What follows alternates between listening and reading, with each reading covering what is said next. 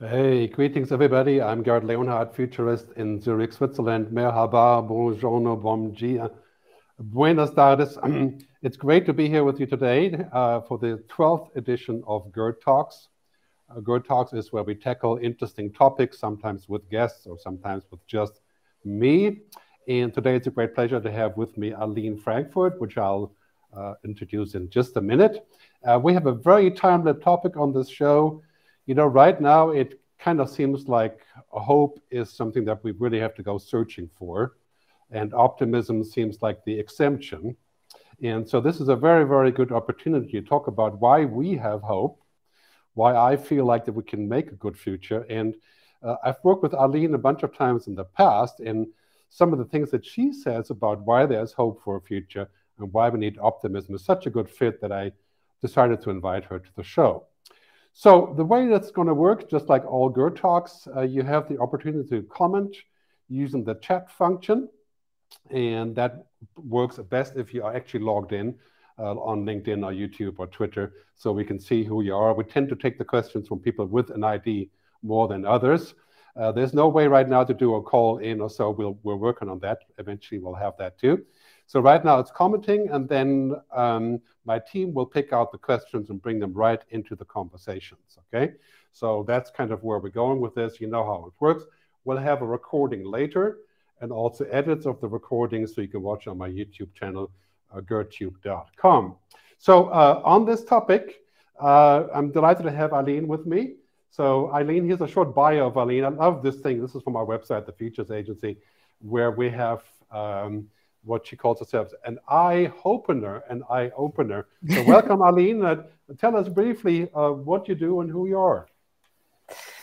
Um, I'm Aline Frankfort. I'm um, I'm a woman uh, completely dyslexic, uh, living between the possible and the impossible. And uh, my practice is uh, what I call the art of reperception, which is not exactly as you get. I'm not a futurist I'm uh, working on how to think and how to see the future, um, taking uh, the point of view that our worldviews um, uh, are the only thing we see. So we don't see the world, we see our lenses. And my, my practice is about changing our worldviews and maps so that we can make wiser decisions. And I say wiser because I think that we cannot control the future, but we can make wiser decisions informed by broader perspective. So that's what I what I do. It's all about freedom of thought. Great, I love that. It's a very good fit with with my work and what we're doing here in Gerd Talks, and of course the yeah. Good Future film.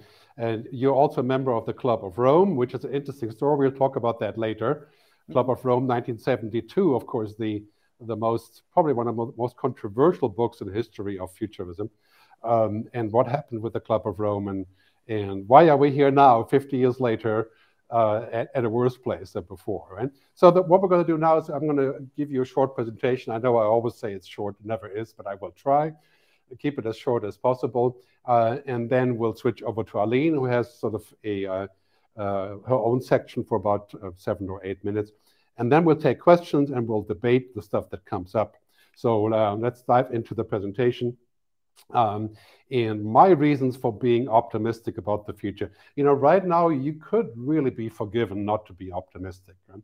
I look at myself and at my work and I the film I made last year about the good future, and I look at everything around us, including climate change issues and energy issues, and of course the coming food crisis and Russia, Ukraine. Yeah, and I tend to say, well, you know, the future better than we think. Maybe it's worse than we think, right? Uh, I mean, even I tend to go into that direction, the rabbit hole of, of uh, negative thought, right? And I always say in my presentation that business is, as usual, is dead or dying. And I think that is so true. We can no longer just continue with what used to work, no matter what business we're in. And especially not if it's about sustainability, it's about climate. I mean, let's face this, and I, I have something coming up on this very soon. We're going to climate emergency. And, and this is no longer just far away. And we're seeing right now in this summer what hot means. And that is just a few days now. For example, the UK at the hottest day ever. But in the near future, it's going to be the hottest month ever. Right? And so business as usual is dead or dying. I think that's actually good news because new things can happen. But if you're looking at the world right now, you see the good things, you see the bad things, you see the bad things like climate change that we're struggling with. You see the bad things like, of course, Ukraine, Russia, in this kind of political confusion, geopolitical rearrangement. You see inflation, right? You see all the things that we're worried about there. At the same time, there is kind of a reset going on, makes us think about what we want. Right? And millennials, the Gen Y, is asking for companies to be different. They're also asking for different kinds of investment. And now we have trends around the world where people are saying we're going to pull our money out from the fossil fuel industry. And uh, you have other examples I show later. You have the uh, Extinction Rebellion, now supported by Stephen Fry, even, right, more dramatic measures in this direction. So it's coming to a head, really. What is going on? It's the crisis also gets opportunity. Now, if you look at this chart, you could also be forgiven for having a negative view, right? Just take a look at all the things that have gotten worse since the COVID crisis social cohesion, likelihood of crises, climate action failure, mental health. I mean, basically, World Economic Forum here. The chart goes on until, you know, all the way down the screen, right? The things that are more of an issue.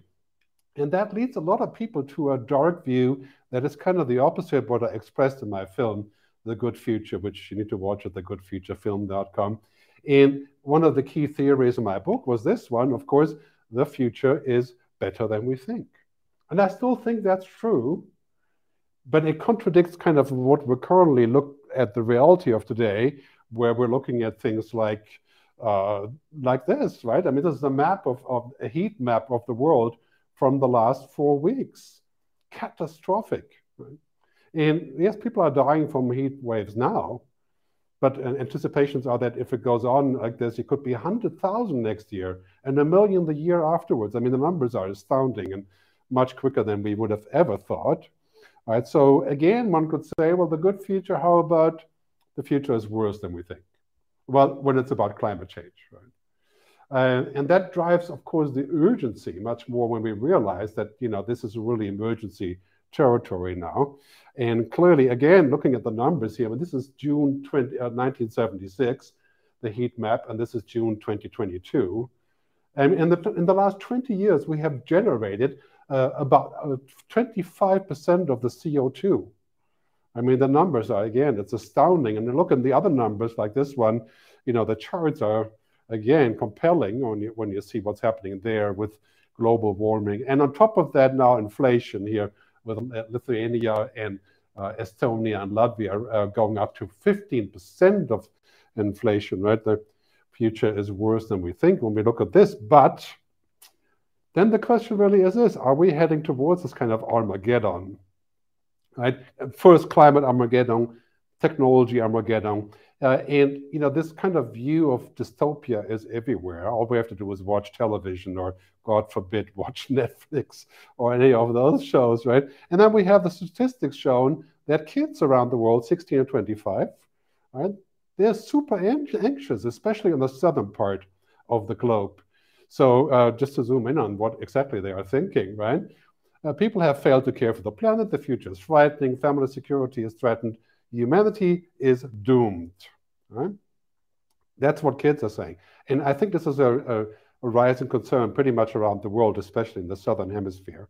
Uh, so basically, I can be with Robin Williams, who said this I, I, hope you did hear that. Uh, let me just make sure we got the right audio mix here. Uh, yes, it should be. This is. Uh, let's play that again because it's so cool, right? Just doom, nothing yeah, else. Right yeah, it's just doom, nothing else, right? You could be forgiven for thinking that. I think right now. So let me bring up the antidote as to why I think we need to get away from this kind of what I call the despondency trap, right? Uh, to be despondent, to be dystopian, to think negatively. First, we can look at all of the things in a negative light, like here Every year, 300,000 women die from pregnancy related causes. The majority of the world lives in less than $10 a day. 10% live in extreme poverty. Almost a quarter of the world population lives in autocratic regimes. And, you know, the list goes on. I can take the same facts and I can look at it from a time based point of view and say, well, let's turn this around a little bit and say the number of women who die from pregnancy related uh, causes has declined. It's, it's actually gotten better. And the percentage of people living in poverty has fallen to less than 10% in a decade. And the percent of the world living in autocratic regimes has also declined, at least uh, as of this uh, reading, which is about two years ago, uh, and so on. So I can take another viewpoint. Right? I can have a despondent viewpoint, or I can have a sort of more uh, optimist uh, point of view. And I think this is an important story uh, because also, of course, quite clearly in social media, which is the prime culprit here, I think the bad things spread about five to six times faster. And this is really a very big deal about social media that we absolutely must address. And the other thing, uh, good things take much longer. To do good things takes longer. It's not. It's, it's much easier to do bad things, right? Or it's much better much quicker uh, to make a dystopian movie. Look at all science fiction. Ninety-five percent is dystopia, right? Except for maybe her. Even that is dystopia, right? So good things take longer, and so we have this tendency as Kevin Kelly says, right, that we, we need to look at a different direction here. And we have this tendency of, of looking at the negative things much quicker. And he says we should be optimistic not because there's less problems, right, but because our capacity to solve them is larger than we thought. This is a key sentence. You know, Kevin is a, a great idol of mine, so to speak. Everything he writes is pretty amazing stuff. Of course, he's a co-founder of Wired magazine quite some time ago. He lives in San Francisco. Let's, let me show you a couple of facts here about what is actually better than we thought, right? Technology is getting cheaper and cheaper, enabling us to do things much quicker, like uh, human genome data sequencing. This is the, uh, the cost per megabase going towards zero, essentially. Lots of things we can do with that. The power of computing is increasing. So we can do stuff like climate control using technology. We have lots of innovation platforms generating trillions of dollars. It's just a partial list here on the left. We have new uh, nuclear fusion reactors coming up. Lots of money in going into this, into potentially a safe version of nuclear. We have a sustainability revolution where we can see uh, stuff like protein and transportation already changing in a very large way. Um, and of course, we have the climate change uh, crisis being attacked by climate technology. And that one really uh, allows us to think larger when we look at this curve, right? This is all happening in the next two to 10 years. I mean, tremendous progress, pretty much allowing us to have all the tools we need to solve this. So the bottom line is we have all the tools, we're just going to make the right decisions. That makes me optimistic. At least we don't have a problem with not having the tools or not knowing what to do. We know what to do, we just won't do it, right? So that's another issue we're going to discuss later in the conversation. Key point here our mistrust of the future makes it hard to give up the past and the present. This is, uh, uh, I think, uh, Noah uh, a poet, or a keynote speaker who said this the other day. I picked it up from him. But we have to trust the future, right? So that, that it's not hard to give up the past. So it's, it's hard to move towards optimism. Uh, optimism is a choice. And again, I think this is very clear when we look at the future again, Kevin Kelly says over the long term, the future is that can also be dangerous. So Kevin talks a lot about the alternative. He calls it the protopia. I love the whale here because it's kind of like whales don't do that, right? But it's something that we can imagine as a potential future. And uh, lots of great quotes from him on this, right? He says, for example, that protopia defines a state that is better than today, today than yesterday but maybe just a few steps. Right? It's a gradual thing. And protopia is not, this is a great word, word, it's not like imaginary heaven or nirvana. It's a stepwise approach to improving things. He also says, in, um, in this article, I, will put the link up here later, he says he's hoping that we can get out of this being blind for the future and that we generate plausible visions of the future. Right? And uh, basically thrilling enough to aim towards.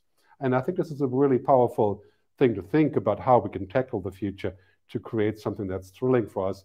Uh, and he says a summary basically being that it's a slow march towards incremental betterment. That's what Protopia is. I think that's a good strategy. Uh, it's not dystopia, it's not utopia, it's not utopia with an EU, that's another version of it. It's kind of like this. You know, we have the burning planet now, and Protopia would be to imagine that we can return it to the state where it was in within the next 20 years. Uh, I think it's entirely possible. So this is something that I think is a good philosophical background of this. Now, the last couple of weeks, we've seen uh, kind of the opposite happening with the climate bill, the, the Build Back Better by Biden being utterly defeated because of this uh, Senator Manchin uh, veto. Right? But surprisingly, yesterday, uh, we have the opposite, where basically uh, a new bill came forward from Manchin that was the, the biggest bill ever in the US, and then it passed. Right? So two weeks ago, it was nothing, everything was falling apart. And now there's a new deal, right? And here's my good friend. This bill Biden, would be the most significant legislation in history to tackle the climate crisis and improve our energy security right away. Now, give us a tool to meet the climate goals. Keep talking, but basically, this is kind of interesting to see how this protopia came about, right? With all the pressure that that has built up, and it's not that we're hopeless there. It's just we had to reroute first, right? So, as I said earlier, we have all the tools. That's the science and the tech and the money. We also have the money, but we must work on the telos. You know, telos is the wisdom, the understanding. This is, of course, old Greek word that is widely used by Aristotle, refers to the full potential of something.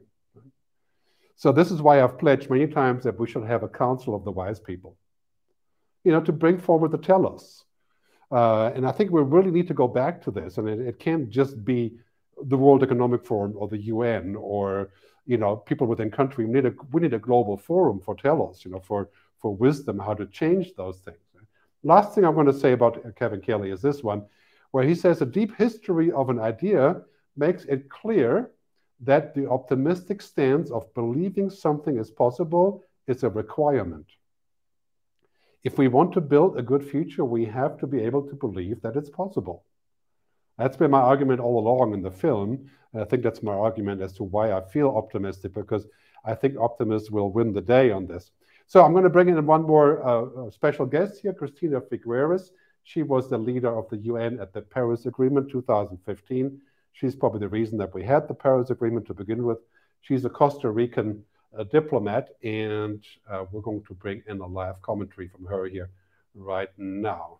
Let me just cue this up here with our fancy tech. I love this message. You know, of course, um, if you uh, if you read her book, which is I think called uh, "The Future We Want," about climate change, it's it's it's really a powerful book. Uh, Optimism means envisioning our design. And so I really think that right now, uh, can you bring me back on the full screen, please? Right? Um, right now, we are at the fork in the road moment. You know, we're at a place where it's essentially emergency time. Right? And this is the fork. It's not just a fork, right? It's a lot of people are saying this is the decisive decade to address climate change, to look at technology regulation, to create a just world. And uh, I'm with Antonio Gramsci, an Italian philosopher. He said that we should have pessimism of the intellect and optimism of the will.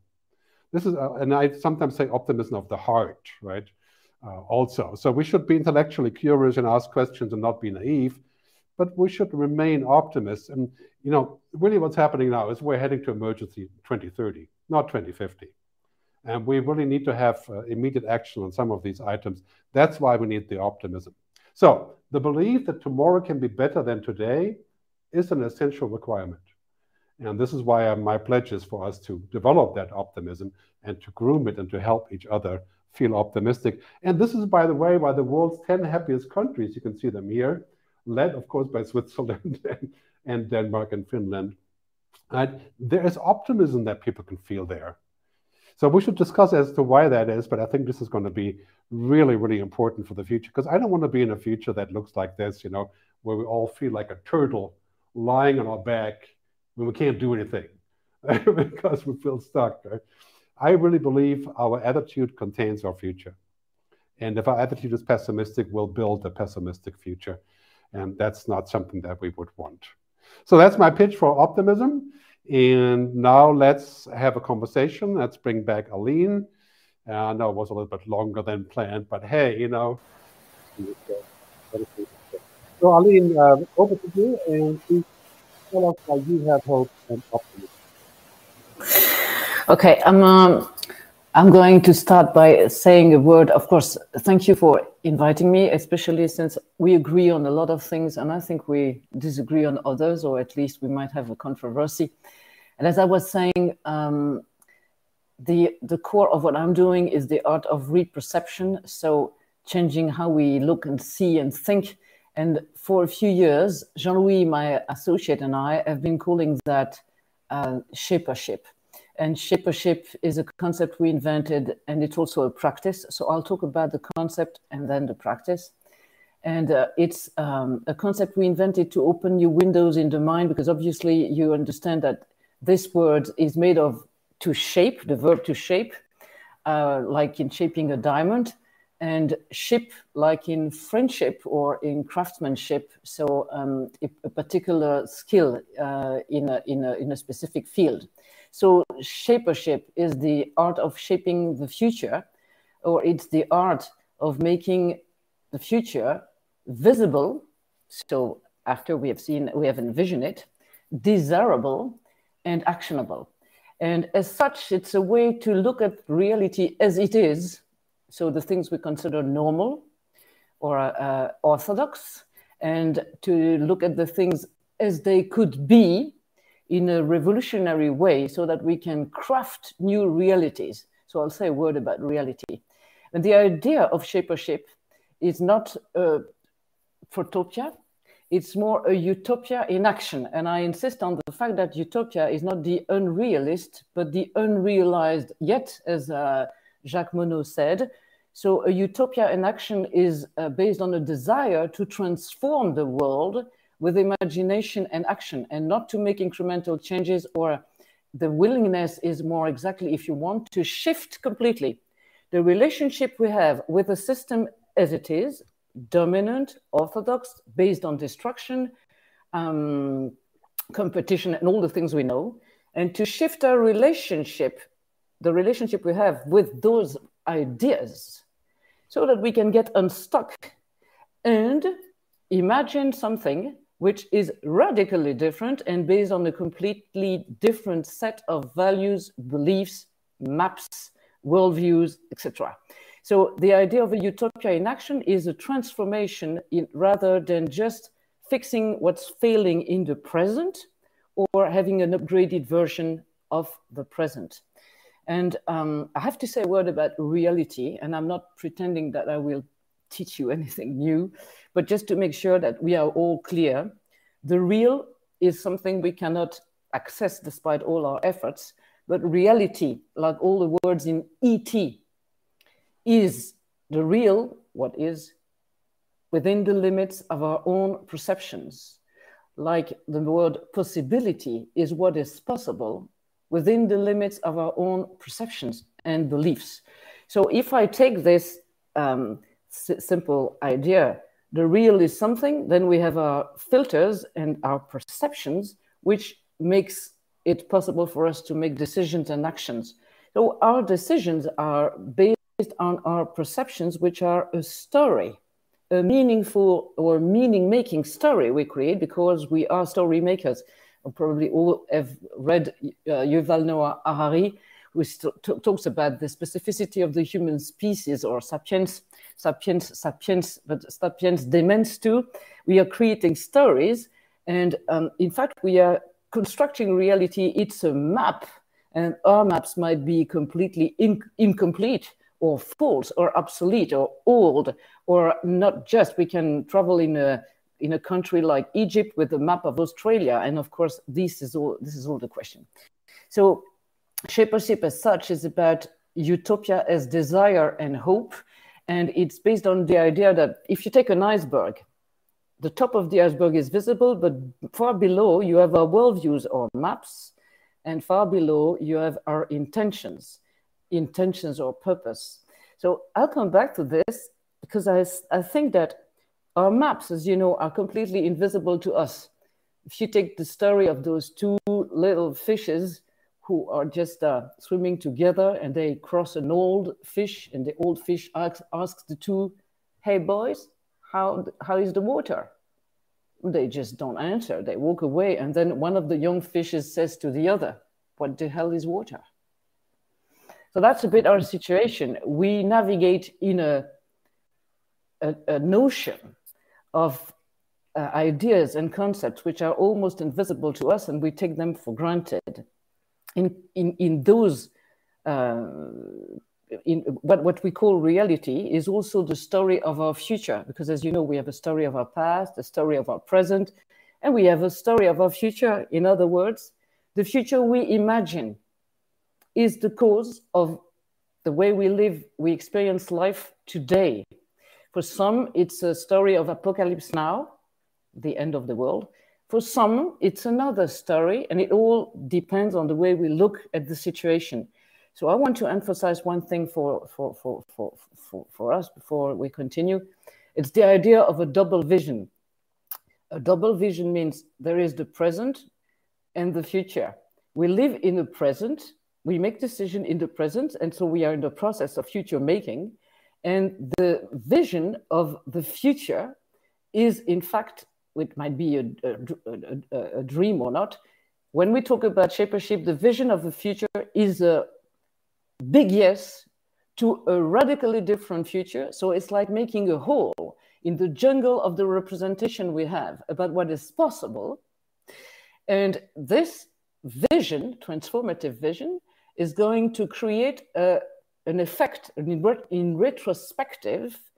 It's going to allow us to re-engage with our life in a different way. So the double vision means the future is a vantage point, a shift in perspective from which we reconsider completely our priorities today. That's why there is a play on word which I love, uh, made by, uh, I don't remember the name of this author. Uh, he created the, the play on game. The future is nowhere, nowhere. And if you just move one letter, the present is now here. So when we have a future in mind, it's like Einstein who said a dark room is never dark when you make a hole in it and light enters in. So there is a way to open the future and enlighten the present. And I think that this means that when I practice shapership, I use this idea that we need to, at the same time, make a lucid criticism of the world we want less of, the present, including the worldviews that support it. And we need also to be able to create an image or a series of visions of the future we desire. So before I go to the practice of shapership, there is one more thing I want to say very briefly about hope. Um, I prefer hope rather than optimism. To me, hope, and I have to read that sentence, sorry, I don't know it by heart, but Václav Havel said something that really inspired me about hope. It, he said, Hope is not the conviction that something will turn well, but the certainty that something makes sense, regardless of how things turn out. Hope is the dimension of the soul and not an objective assessment of the situation.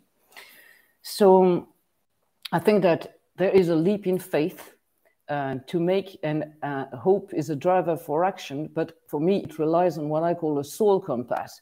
And let's say that a soul compass is nothing mystical, although it can be, but it's a sort of integrity of the being. And if you clearly go inside all of us, deeply, honestly, we know at least three things. First, that the world and the way we live or the way we live and destroy life can, is not sustainable. We know that a more beautiful world is possible, and we know that it takes courage to reinvent the world. But I think that courage is the thing that is missing the most at the moment, and for for it to, I would say, uh, grow grow. Uh, I think we need imagination because imagination is about options and options makes valid decisions too. Um, if we only know one restaurant, we cannot decide between several. So I think that as such, uh, I'd like to tell you a short story about the, the future as the cause of the present. Um, ben Zander, who was the, who was the chief, uh, the conductor, uh, the, the, the, chief, how do you say that, the, the main conductor of the Boston Philharmonic Orchestra, once said to his wife, I'm going um, to change completely the way I assess my students. And he was having the best musicians in the world from five to 12 years old in a course. And he said, the first course I give them, I'm going to give them an A. And he wrote a book about that called The Art of Possibility to, to, to show what it changes for those children. The first lesson, they received an A with one condition to write a letter from the future, one, from one year ahead. Write a letter, but they had to write it three months uh, after the first lesson, explaining why they deserved that A. And I wrote, uh, I read all the letters. And when you have a small little trombonist five year old who says, I was given an A and it changed everything in my way of playing, he became an A. And all the children became an A. So I think that the way we think about the future is, in fact, really existential, as Gerd says, and it's, it's really now here. So this nowhere. And putting all that together, I want to tell you that, by the way, shippership is what? The art of shaping the future for me is about having this capacity, the creative agency, to play with our ideas, to consider that we have good ideas and bad ideas, but they are just maps. That we have the capacity to reperceive things and think big. And it's an invitation to shift from a mad world, mad being the one we live in, which leads to massive assured destruction, to a nomad world, which leads to something else. I call it mutually assured uh, development. And um, that is an invitation to shift from a perception of apocalypse now to a perception of no apocalypse not now. In other words, Bill, uh, no, sorry, not Bill, but uh, the, the, biologist uh, Lipton, Bruce Lipton, he created something which is absolutely fantastic. He, he talked about the imaginal cell um, metaphor, but it's, it's, it's a biological thing. Um, he says, of course, we see the end of the world as we know, so that's the end of the caterpillar and probably the emergence of the butterfly. But he says something which is connected with the fact that when the caterpillar stops to grow, then the, the cells which are within, they start to well, they lose their job, so they start to panic. They even commit suicide or apoptosis, while other cells, which have always been there, and they, they are called the imaginal cells, they don't panic at all because they see the future. So they start to cluster. Because of the breakdown, they start to cluster, while the other from the, uh, uh, the system, the, the, the caterpillar system, they attack them the imaginal cells start to cluster and reproduce at full speed. And because of the fact that they see the future, there is a turning point, and at one moment, the metamorphosis comes up. So about this little illustration, I think we have we have the choice. Either we just make uh, like the ostrich, we bury our head in the sand and make as if nothing was happening and continue with the SOS or same old solutions, or we just are locked in um, what I call apocalypse now or the nostalgia of the future, which is what young people live now, the feeling that uh, there is a, an awareness of a future forever gone, which has been stolen, or we put our energy into creating the future we want uh, based on unorthodox uh, solutions. And to me, it's not about slightly incremental changes. It's because when we solve a crisis, we don't make a system change. It's about the Buckminster Fuller approach. We need to make a create to create a proposition that makes the previous system obsolete. Instead of solving problems, I think we need to dissolve them to make them unexistent. Now, maybe I'll keep the the ship as a practice for the questions if Gerd want, because I, I, I, have a I have uh, used my time. Gerd, if you want. Great, great. I mean, lots of great stuff here. I mean, I think it fits together very nicely with everything that I've talked about, but uh, yeah. the general kind of idea. I think, you know, hope and optimism, they are related, but hope is kind of something that's in the soul, right? And that actually brings up some questions we had here from people. Uh, there was uh, one question about you know, uh, God and hope, and how can you have hope without God? You know, God questions aren't allowed in this show, but But anyway, now let's not really talk about that. But I mean, I think ultimately th- these are really, really powerful questions. I have a question for you, and then we'll go to the other questions here. Um, coming back from the future, right? The concept that Buckminster talked about, the concept I talk about a lot, is um, our skill has to be to go into the future, see what we learn there, and come back to today, right? Uh, to then address what we have today. So that's imagination coming back from the future. But a lot of times when I work with people, they they want to go from here to the future. So they want to go forward rather than going to the future and coming backwards, right? Mm-hmm, and I think mm-hmm. this is an important exercise. Like imagination would tell us that you know it could look like this, and if we believe in that being possible, for example, the global carbon coin for CO2 or uh, the things that we're talking about to amend climate change, if we think of that as possible, how can we then go come back to the day and convince people, right? How do we get people aboard with coming back from the future? How do you do that? Um, I usually start with looking at the present uh, in a way which leads people to take a stand. I, am just uh, going to give a, a, a, short explanation. If we, I call it the creative resistance, I think that people know if they face reality as it is, and if they understand that they participate in that reality, I mean, the world is not something out there, uh, I can use my espresso machine. I hope it will function, but I'm not creating the future by doing that. I hope the world is stable at that place.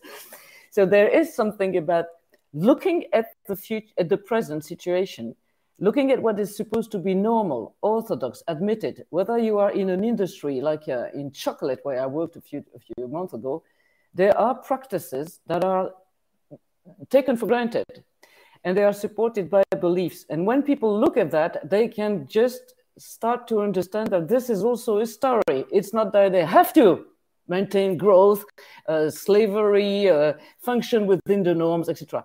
So once they have reached the point where I, I start to ask them to take a stand, it's a statement of position, and I ask them to say a big no to something. And the big no being said, they still don't have the future, but at least they know what they don't want. And then right. it is possible to unlock something, which is a big yes and a transformative vision, supposedly not something possible, but almost impossible as a vision, so that they restory the future and it gives them so much hope. And it's, it's um, you know, Martin Luther King didn't say, I have a nightmare. He said, I have a dream. And it's a long conversation we can have about the fact that it's easier to make dystopia than utopia. But then when right. they uh, come back, I, am I'm, I'm asking them to to make the third step, which is to me uh, after the transformative vision, it's make to jam together, and I, I position it like that. Um, jamming together is how we improvise collectively to create the future, and that's that's also a story. So I hope it answers at least a bit. Great. Uh, okay. Uh, thanks. Thanks for that. We have a question by Bill Halal. Let's bring yes. that in. Bill was the guest on the last feature show, on the last uh, Gerd Talks. I mean, um, thanks, Bill, for being there and for contributing the question. Uh, if you want to see the show that I did with Bill, uh, just go to gerdtalks.com. You see his latest show. So he asked the question to have hope. You, has, you must have faith. What do you have faith in? Okay, I'm yeah. going to answer this briefly and then you can answer the same. You know, for me, I think I have faith in people, in humans. Uh, I think we can we can do this. I think we're completely capable of change, of collaboration, of good things. Uh, I, am not a negative believer in that. You know, people can't get anything done. Um, I do have faith or believe somewhat in science and technology, but probably less than in people. um, but ultimately, I believe that we can and we will get things done. Um, my biggest fear is that we may be too late or that we may get way late or we may get lazy or we may not be in time anymore. And I think we have a 10 year time frame for that to happen. And, and so 10 years of, faith I still have. So, mm-hmm. um, Aline. Um,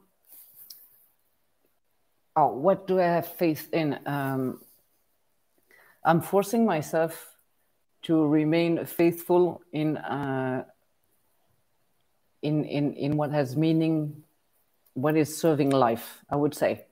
Uh, I think that when we love people, we, we, want to, we want a future for them. So for me, life as such, outside of human and inside and, and human included, is, is something absolutely marvelous. But in terms of humans, I think we are capable of the worst and the best, so capable of destroying everything or just uh, be in contact with eros. That's why I call it the erotica of the future. I think that I have hope and faith in the fact that deep inside, all humans are, as Gerd was saying, there is a sort of kindness and deep humanity. That's something I want to believe, but I, I, I must say I want. yeah, well, I have the same feeling. You know, I am optimistic about this, and I don't think and there's definitive proof about this. But uh, yep. you know, I, I, was a student of theology uh, when I was 18. Uh, I studied uh, uh, Lutheran uh, theology and Greek and Hebrew and Latin and all that stuff. But I, I don't take my source of belief or faith from that direction um, any anymore. That was a long time ago. But I, I, I tend to believe that when you look at everything you know, everything being equal, I think humans are capable of creating the good future. And mm-hmm. I, I really would like us to collaborate on getting working that out how we do this, rather than constantly looking at the bad humans uh, that make obviously the headlines these days. Let's bring another question in. Um, okay, great. Brian Watershoot, thanks for the question. More and more people out there with burnouts, depression, and so on. I believe there cannot be good times without the bad ones. That's true. Without winter, how can one approach the bad times in a more constructive way? Yes. Well, you know, I, I, I talked about this many times in my speeches. I think that, you know, humans really only re- respond in two ways, or to two things, and that's pain or love, right? Uh, we, we, we do something when there's pain, and we do something when we fall in love with, you know, people, things, ideas, right? And we need this motivating force. And I think the fact that things are going pretty badly right now in so many ways makes us blind sometimes to the things that are not going badly, but it's also a motivator. Like the whole COVID crisis was a giant motivator that said, pay attention, collaborate, think ahead, right? plan for the worst, be prepared, right? All those are key messages. And so I to take a more constructive view, I think it's a personal thing is, you know, how do we how do we maintain a positive outlook when we're witnessing all the negative stuff raining down on us. And one thing that I personally do a lot, I try to keep away sometimes from the too pessimistic things of the news or focusing on all the things that need fixing. So sometimes I prefer to say, let's look at the things that are being fixed so that we have some positive energy coming from this. I, mm-hmm. I would grant you it's a pretty hard time right now to do that. I mean, I know people personally who died from COVID. I know a lot of people uh, personally who are suffering in, in the Ukraine. And that sometimes makes you feel like, you know, there's like, it's getting closer and closer and closer to, yeah, but I, I think we can develop a strategy to, to remain positive. Yeah.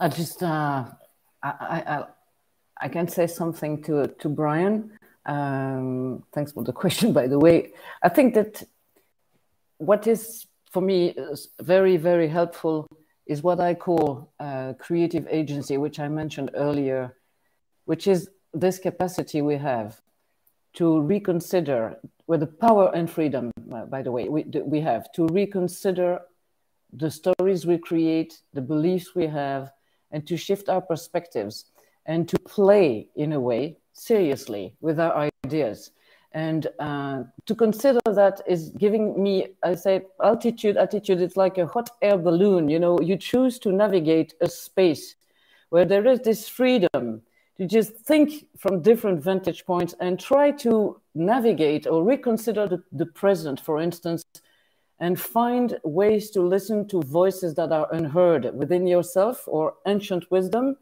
find places where there are initiatives that give us hope that a more viable future is possible. And listen to our dreams. And by the way enjoy the or have the joy to challenge conventional wisdom. And that's already uh, something. And then take the, the the the balloon.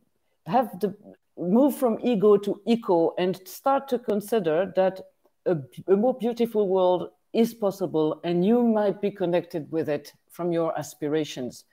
Um, so to me, it's a possibility to, to just say, we are not locked into, into the present, even if Fredric Jameson once said, we, it's now easier to imagine the end of the world than the end of capitalism. but he yeah, also said, uh, yeah, he also said we are in a complete crisis of imagination, and imagination can be boosted. Yeah, I mean, like I said in, in, the, in the presentation, um, I, I, have noticed this many times. You know, if I uh, if my attitude is more positive and open, then I experience, I experience better things. It can be all the way from the cab driver to the people that I meet at the event, right? Uh, and this kind of turtle attitude that I see a lot now is like, okay, we're helpless. We can't do anything. We have bad politicians. It's already too late and stuff. It it is not helping, right? Because it puts you in a situation where you have no control, no power, no, right? And and basically all you can do is move to you know the Swiss mountains or uh, you know somewhere out in the Canary Islands in a tent you know, in the caves of Gomera to get away from things. I, I think, you know, the, there's very little hope in that kind of thinking. So your attitude contains your future. And I, I keep saying this, of course, you know, it's, it's, a hard thing to always have a good attitude. I don't always have a good attitude, but it, it is very, very much a self-fulfilling prophecy. Um, yeah. And I think you can see that in the climate in the climate movement. Um, the successful pieces of the climate movement that, that we're seeing around us they have a way of remaining positive despite the fact that we're probably not going to make it with the 1.5 degrees, right? So, but if you hang your hopes on the 2.0 degrees, which is much, much worse, right? Maybe that's more realistic. Maybe that's more optimistic. You know, maybe that's more uh, something that we can actually realize. Let's take another question. Hmm. So, Vincent, thank you for asking. What are the three uh, top concrete actions we should all take tomorrow to move towards Protopia? Yeah, about small incremental improvements. Good question. Um, the small three concrete actions. Well, um, first, I think utopia, uh, protopia for me means realizable, possible actions that are somewhat more doable than saying utopia, for example, uh, that uh, we can bring the planet back to no warming. Right. Um, so protopia for me would be a very simple step, like saying, okay, let's uh, let's agree on a global carbon tax, an emergency tax, that we all pay in the next for the next five years or so, into a climate change fund. Uh, I think uh, Kim Stanley Robinson pointed this out, a science fiction writer, and many others. Three percent of global GDP set aside for that would allow us to fix that problem and actually reverse it in the next 20 years. So that would be for me like one step where we could say, let's put money in the pot. Let's generate real action here. Let's voluntarily pay this tax. Uh, let's find a way to actually take that step and to put other things in place that are seem tangible action. Other tangible action would be, uh, for example, to um, to agree on carbon taxes for flying airplanes, which I do a lot, you know, and already pay my carbon tax. But things like that that are small steps that are not entirely you know, uh, large political issues. Mm-hmm. Oh, I, I cannot answer that question because, as I said earlier, I believe that it's time for radical change rather than incremental solutions. But it does not prevent us from making small changes. And I just want to say one thing. Paul Duan is a Chinese, French, uh, American young man uh, whom I heard a few years ago say he was wo- working at Eventbrite, by the way. He says, I'm fed up now with uh, having my company make money in a, mean, in a meaningless sense for me. And he was, a, he was an algorithm specialist. And he says, Can algorithm change the world? And if you Google for video of him, you'll see his, his smile. He was 22. He said, Can algorithm change the world? And the answer is yes. And now he's created an NGO and working on the biggest issues of our time. So he gave himself a purpose, which was higher and it was out of reach in a way. So I believe this is a kind of step that is available now. It doesn't mean it's incremental. I would prefer us to make big steps right now in our mind. yeah, I, th- I think that the big step was a small step. It's, it's basically the fact is we're heading towards an emergency scenario And that is first climate change, that's completely obvious. It's going to take emergency action. Uh, it's, it's no longer about in, incremental things there. The second one, it's also the emergency of technological dominance, which is becoming emergency as well, but not as quickly as the climate change one. Uh, but, but we're seeing that sort of opening out there. And then we have a democratic emergency that people don't believe the democratic systems can do this because our media sucks, right? Our media is an algorithm. So big steps being taken. I think I'm very much for that. And I think we're seeing that uh, right now in the debate of how we're going to, how in the world are we going to take real action on climate change. That's becoming a model for everything else. Mm-hmm. Um, and a lot of practical considerations. You know, impossible is the new normal, really. Right? Yeah, absolutely. And impossible and impossible things will become entirely normal. Like you know, a year ago, everybody was forced to do X, Y, Z to protect each other, wearing masks, not going out, staying at home. That seemed impossible, right? But we did it, and we're going to have similar emergency scenarios. And I think that is really, really important to realize. At a certain point, all other concerns sort of go out the window, you know, because we we have mm-hmm. uh, existential survival uh, to deal yeah. with. I'd like to just add one thing just related to that. It's, it's a metaphor, but if you have a liver crisis, for instance, if we have a liver crisis, we know that normal or standard remedies will bring us back to the, to the previous situation. If we have a liver condition, we need to change our life.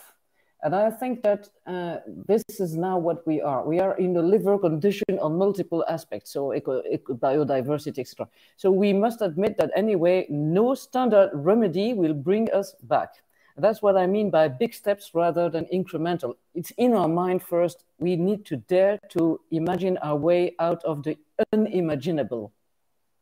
Yeah, and I think we have history in this. You know, we we did that with the Nuclear Non-Proliferation Treaty you know, after we had nuclear uh, bombs, we, we realized it took 14 years for that to happen, but we did realize that if we have 10,000 more, this is the end of us, right? And, and so we were able to actually get together, and it's holding up until today, uh, which, you know, for now. But I think we can do this, but it, this will require some very, very serious um, uh, uh, collaboration and, and, sort of hyper collaboration, where a lot of things that were previously just arguments will fall by the wayside.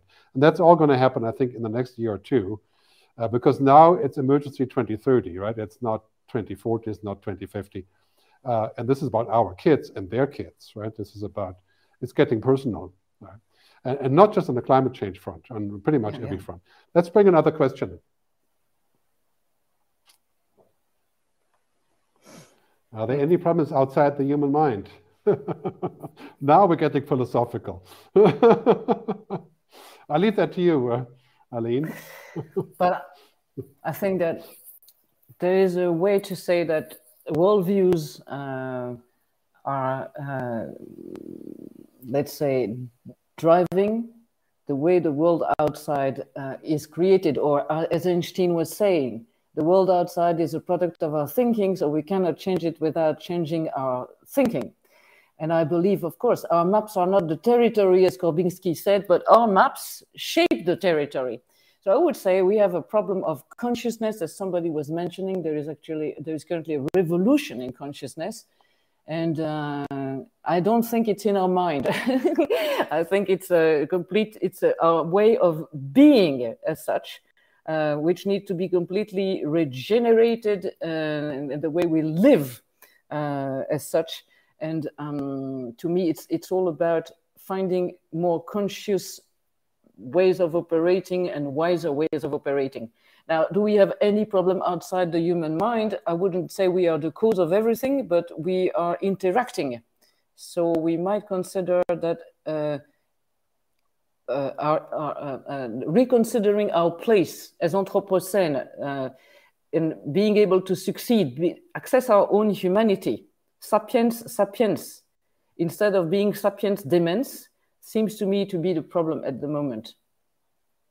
Yeah, I mean, we discussed it in the last show when I talked with Bill Halal, who's hopefully still on the call here. But yeah. but I, when when we talk about global consciousness, right, and this is really what we need. We need to get away from this individual consciousness and this idea of individual progress and individual things. And you know, moving towards a global consciousness. And I think that is a 20-year time frame. This is already starting to percolate. Yeah? yeah. It's, it's interesting to see when you talk to millennium people, you know, uh, Gen Y kids between, say, 20 and 35, many of them don't think of themselves as being citizen of one country, for example, right? Yeah. They already think like a world citizen, right? And that's that's part, of course, because of the the internet and connectivity and so on. But I think it's dramatically changing. Um, in this moment in time, in the next 10 years, it's mm-hmm. we're, we're either going to find a way there or our consciousness will not be enough to actually solve the issue. Mm-hmm. And, and, and this is why it's that is the emergency action that we need to undertake right now that goes beyond all economic worries. Um, and also, of course, creating a new economic logic that goes beyond this single focus on profit and growth, which, you know, we talk about that. We'll get into another one hour conversation. We're going to take one more question. Uh, and all other questions, you know, you could submit also later when we have the YouTube version up and running. You can continue to, to chat. So, what role should institutional governance play to achieve real change that we urgently need? Hmm. Well, I think that the dominant actors at the moment, I mean, just dominant actors are um, as political, as well political as um, uh, businesses. um, and there is a tendency for them uh, to play uh, to play it safe. I would say the the, the, the world the, the, the business as usual is uh, remarkably resilient. If we might say they are kidnapping all the concepts to make as if they were transforming things or disrupting, but still disrupting without any purpose or any vision. And I, I think that that's, that's crucial. So I, I, believe that there is a uh, what Otto Scharmer uh, years ago, I think uh, in 2003, he called an awareness-based governance.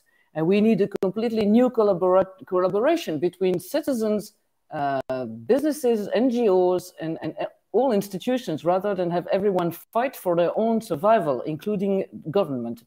That's my point of view.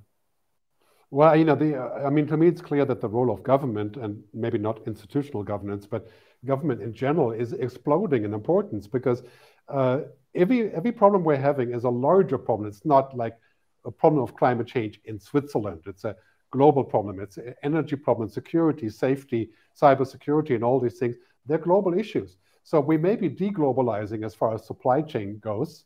You know, getting things from more local sources. That may be true, but in general, our biggest issues are global issues. And and and so really, what it takes now is the realization that energy, water, food security, disease, you know, uh, spacefaring and so on, those are all issues that we're forced to collaborate on. So I, I, see the role of government increasing, and I also see a lot of people asking for different kinds of leaders in government.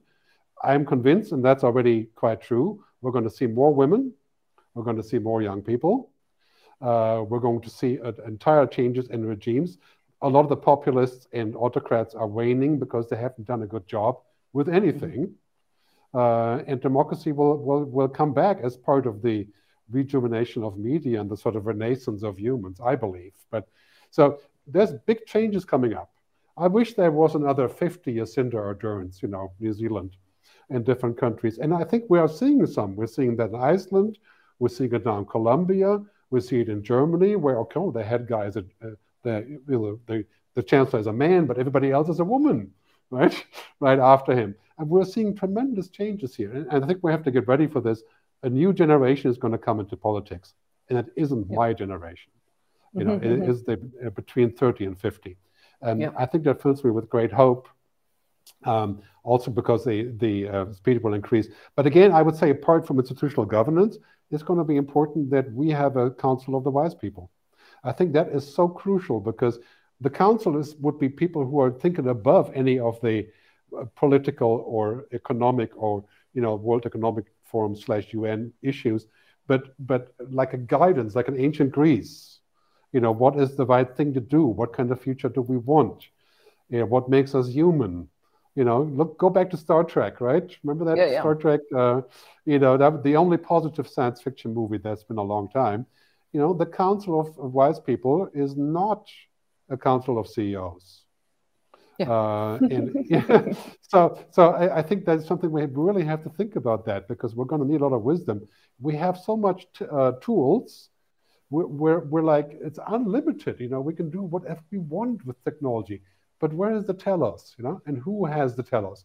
We have Jacques Attali in France and maybe Noam Chomsky in America. You know, they're all over 90 years old, right? Something like that. Where are the new ones? you know, let's bring them forward. Let's do one more question and then we wrap up. Okay, we'll do a short answer on this one. Okay. So I know we have quite a few more people. Chris Perry again. Thanks for being there again, Chris. Global awareness is the motivation for global solutions that brings hope, wisdom unfurled. Well, that actually is a very good wrapping comment. And, and this is something I personally am thriving for, uh, driving for, is try to try to achieve the, the sort of uh, furthering that. Right? But I would say, I don't know if, if what uh, Chris is saying is global meaning holistic or global in the sense of uh, uh, worldwide. You know, I think that we we are at a time where system issues require system solutions, but I'm not sure they are all global. Uh, but by the way, I think that we need to have a global awareness, so to be connected to the imperatives of the world. But uh, this is also about being uh, being able to to be very, very have a granularity that is meaningful for people locally. Yeah, I mean, you know, the, the system solutions, I think I totally agree with you on that. However, I would say there are system solutions and then there's personal solutions. They're, they're not really exclusive. They can happen at the same time. Yeah. You know, oh. there are system uh, system reboots that we must make. For example, declaring fossil fuel activities a, a crime. Yeah. Right? I mean, that would be the most logical solution, a system solution for saying, you know, if you invest in fossil fuel, you invest in a criminal activity. That's mm-hmm, really what mm-hmm. it is. You know, mm-hmm. it sounds extreme, of course, but you know, it's time for extreme measures. So uh, I want to wrap this up in a good way. As I like to say, the future is better than we think. I hope we were able to contribute a little bit to that. Uh, you can find out more about the show at gerdtalks.com. We have a little micro website for this, and of course on YouTube. Uh, this is number 12. Number 13 will be after the summer vacation. Um, Aline, where, where, can people find out more about your work? Uh, maybe we can bring in the website or the, the book. Yeah. Bring in the book as well. No, no, it's not. It's not that website. It's uh, it's the other website. Uh, it's Shippership. Sorry, it's yeah. just uh, shippership.com or org, and uh, then there you can find uh, the concept, the book, and uh, any other things, including yeah. a blog and some conferences. That's what we have uh, started before the COVID. Just shift our own uh, activities to Shippership. Great. And of course, there's a QR code there on top that people can scan to find out more about your work uh, and, and your book, Shapership, which I think is on Amazon, right? Yeah, the prototype well. version. Yeah, there's a version. okay. No, there's. I mean, just there is a version in French, and there is okay. a prototype version still on on Amazon, which is I think uh, it's edited by the university. It was a I mean, a poor edition, but at least the concepts are there. It's very short. it's always work in progress. Like my book, I want to rewrite yeah, yeah. it, but but now it just came out in Farsi in Persian language, and I, I, don't want to read. I don't want to redo 15 editions of my book. So anyway, so it's a great pleasure. Thanks for having uh, for being part of the show, Aline. And Thank you very also, much. I hope to, to, see you down the road. And yes. Uh, everybody else, we're, we're going to show a short trailer with my film, as we do with all the Gerd Talks so you know what my film is all about, thegoodfuturefilm.com. I want to thank you very much for being part of this, and please spread, spread the word and also the link. When we're done, it's going to